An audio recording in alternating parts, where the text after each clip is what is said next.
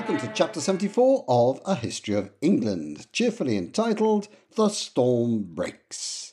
This is David Beeson, and together we're going to enjoy the descent of Britain into yet another major European war. There had already been the War of Spanish Succession. Then, thanks to Robert Walpole, Britain's first Prime Minister, more interested in peace and commerce than in war, the British skipped the War of Polish Succession. But they were back for the War of Austrian Succession and, with a vengeance, for the Seven Years' War.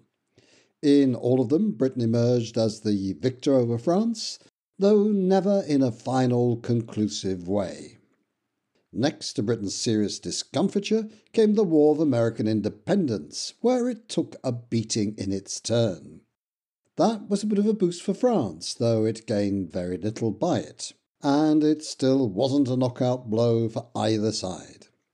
So, with the score at 3 1 and 1 no show, Britain and France still had some major issues to settle. The way we left things last time, they were about to start doing that. Not that Britain was all that keen. As Pitt's biographer William Hague points out, peace and prosperity were the watchwords of the government, Pitt was delighted to be able, in the 1792 budget, to both pay off some more of the national debt and reduce taxes. The economy was booming.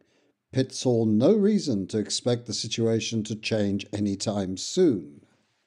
Nearly a century and a half later, the great Danish physicist Niels Bohr would say that prediction is very difficult, especially if it's about the future. Pitt's speech of the 17th of February 1792 was a perfect illustration of the point. Unquestionably, he said, there never was a time in the history of this country when, from the situation of Europe, we might more reasonably expect fifteen years of peace than we may at the present moment. The gap was just 62 days between that speech and the outbreak of war between France and a coalition led by Austria and Prussia. Pitt's government had alliances in place with Prussia and Holland. It decided that, as long as the territories of those allies weren't threatened, it would maintain its neutrality. After all, Pitt was focused on peace and prosperity. He was also having to deal with domestic problems caused, on the one hand, by people influenced by the ideals of the French Revolution, and on the other by people, a far larger number, who were sick to death of not seeing much of that fabled prosperity reaching them. The membership of radical groups in Britain had skyrocketed. The Pitt government reacted by cracking down on any extra parliamentary opposition. Thomas Paine, the most famous of the radicals, escaped to France, although the authorities didn't try hard to stop him, presumably preferring to avoid giving him the platform of a public trial. Many British believers in the Revolution were living in France. The poet William Wordsworth was one of them. Mary Wollstonecraft, still seen by many as the key figure in the launch of modern feminism, was another. She'd published her Rights of Woman in response to Paine's Rights of Man. An early disappointment for her was how little the French revolutionaries planned to do about the misogyny of the regime they had replaced. As the revolution swung towards increasingly radical and bloodier measures, Wordsworth decided it would be wiser to cut his losses and abandon the legitimate daughter he'd fathered while in France and head back home. Mary Wollstonecraft began to be appalled by the accelerating rate of killings in the Revolution, complaining, My blood runs cold, and I sicken at the thought of a revolution which cost so much blood and bitter tears. She too came home, where she became depressed to the point of suicide, not just by political developments, but by the sad disappointments of her emotional life. However, many years earlier, she'd met the philosopher William Godwin, at a dinner in honour of Thomas Paine. Godwin had found her highly irritating, as her constant interruptions made it hard for him to listen to Paine, which was why he'd come in the first place. Now, though, when the two met up again, they found much to like and admire in each other. annoyances were set aside and they'd launched themselves into a marriage which might have been just the kind of ideal she'd always sought, based on friendship, reason, and mutual respect. Sadly, she died just a few months later of septicemia contracted from complications of the delivery of her daughter. That daughter, though, later married the poet Shelley and made a name for herself with a creation that still resonates today. She wrote the novel Frankenstein. And what of Thomas Paine? He was granted honorary French citizenship and was even elected to the National Assembly, although he spoke practically no French. He was associated with the Girondins, the less radical faction of the Jacobins, so when the ultra radicals, led by men like Robespierre, took power, he found himself jailed. The way he tells the story, when the warders came around marking the doors of those who were to be executed the following day, his cell door happened to be open. So the mark was on what turned out to be the inside when his door was closed. Only thanks to that, he claimed, did he survive to tell the tale. Back in Britain, measures were proclaimed against wicked and seditious writings. Authors, printers, and distributors of such material were to be prosecuted. Way back in chapter 11, we talked about the end of Elizabeth I's life and how difficult it made planning the succession that, compassing the death of the sovereign, which could mean as little as mentioning the possibility that the monarch might die, was regarded as high treason. Pitt's government now revived that principle and used it to reinterpret the notion of treason as widely as possible to cover pretty well any radical opposition to the king or to the king's government, which happened to be Pitt's government. Thomas Walker, a Manchester radical, was hauled before the courts for having allegedly said, Damn the King. The case collapsed when the witness against him was found to have been a drunk and a perjurer, but just by bringing it, the authorities showed how far they were prepared to go to stifle dissent. One group was held in the Tower of London, again harking back to far older and unlamented times.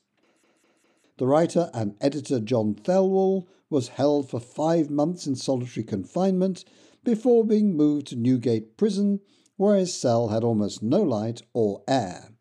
His pregnant wife, overwrought by the stress of it all, miscarried and died.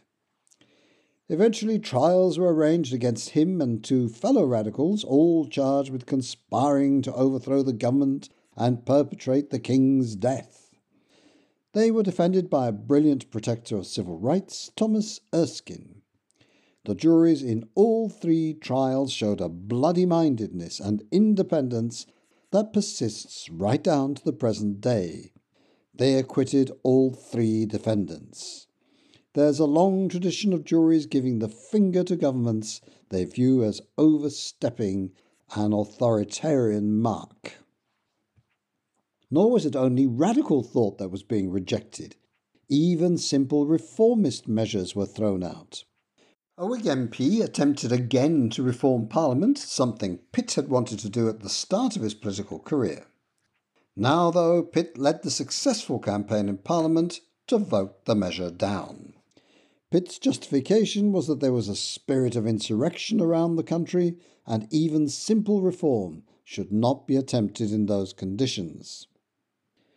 He was right about the conditions, though the extent of his repressive reaction may be more questionable. There was significant unrest. Bad harvests had led to hunger, despite all those boasts of prosperity. As well as the enclosures of common agricultural land that we discussed last time, the accelerating industrial revolution had led to the adoption of far more mechanized production methods in factories. That left a great many manual workers unemployed. A movement emerged to break machines. An early leader may have been a figure called Edward Ludlam, and the movement came to be known as followers of Captain or General Ludd, and therefore as Luddites.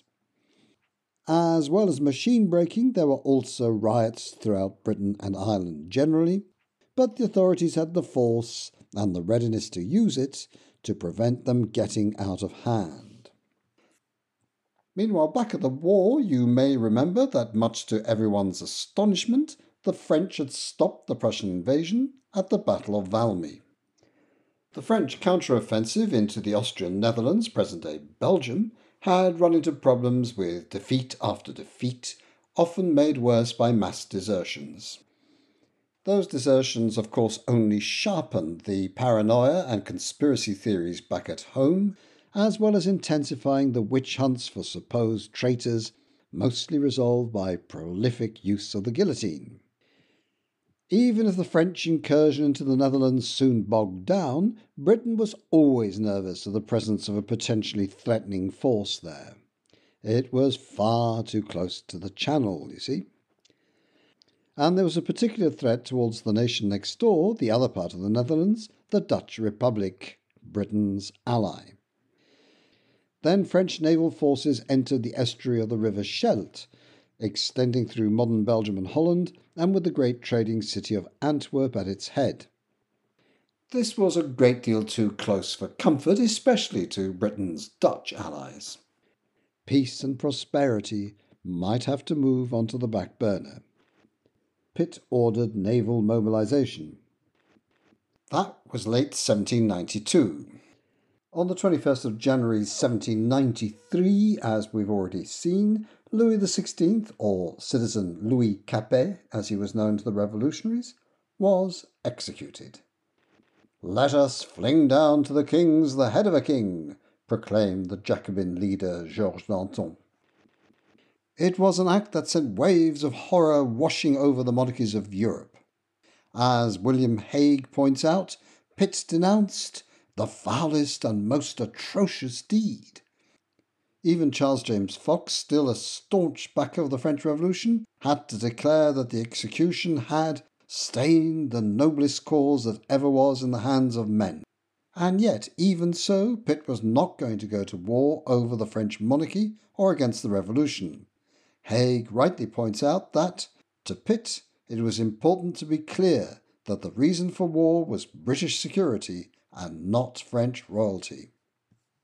Even so, the execution moved things on a critical stage in London. There, Bernard Francois de Chauvelin, who, after months of waiting, had just received his credentials from the French Republic to be its ambassador to Britain, instead of receiving accreditation from the Foreign Secretary, was expelled under newly adopted alien law. Back in Paris, that measure was taken as hostile, and France officially declared war on Britain. And so we're on our way. People often think of these wars as Napoleonic. There was indeed, even back then, a Corsican called Napoleone di Bonaparte, who was a junior officer in the French army. He was in Corsica at this time, far from having made a name for himself, and further still from having given that name to any wars. No, what Britain was about to join was the War of the First Coalition, the first stage of the French Revolutionary Wars.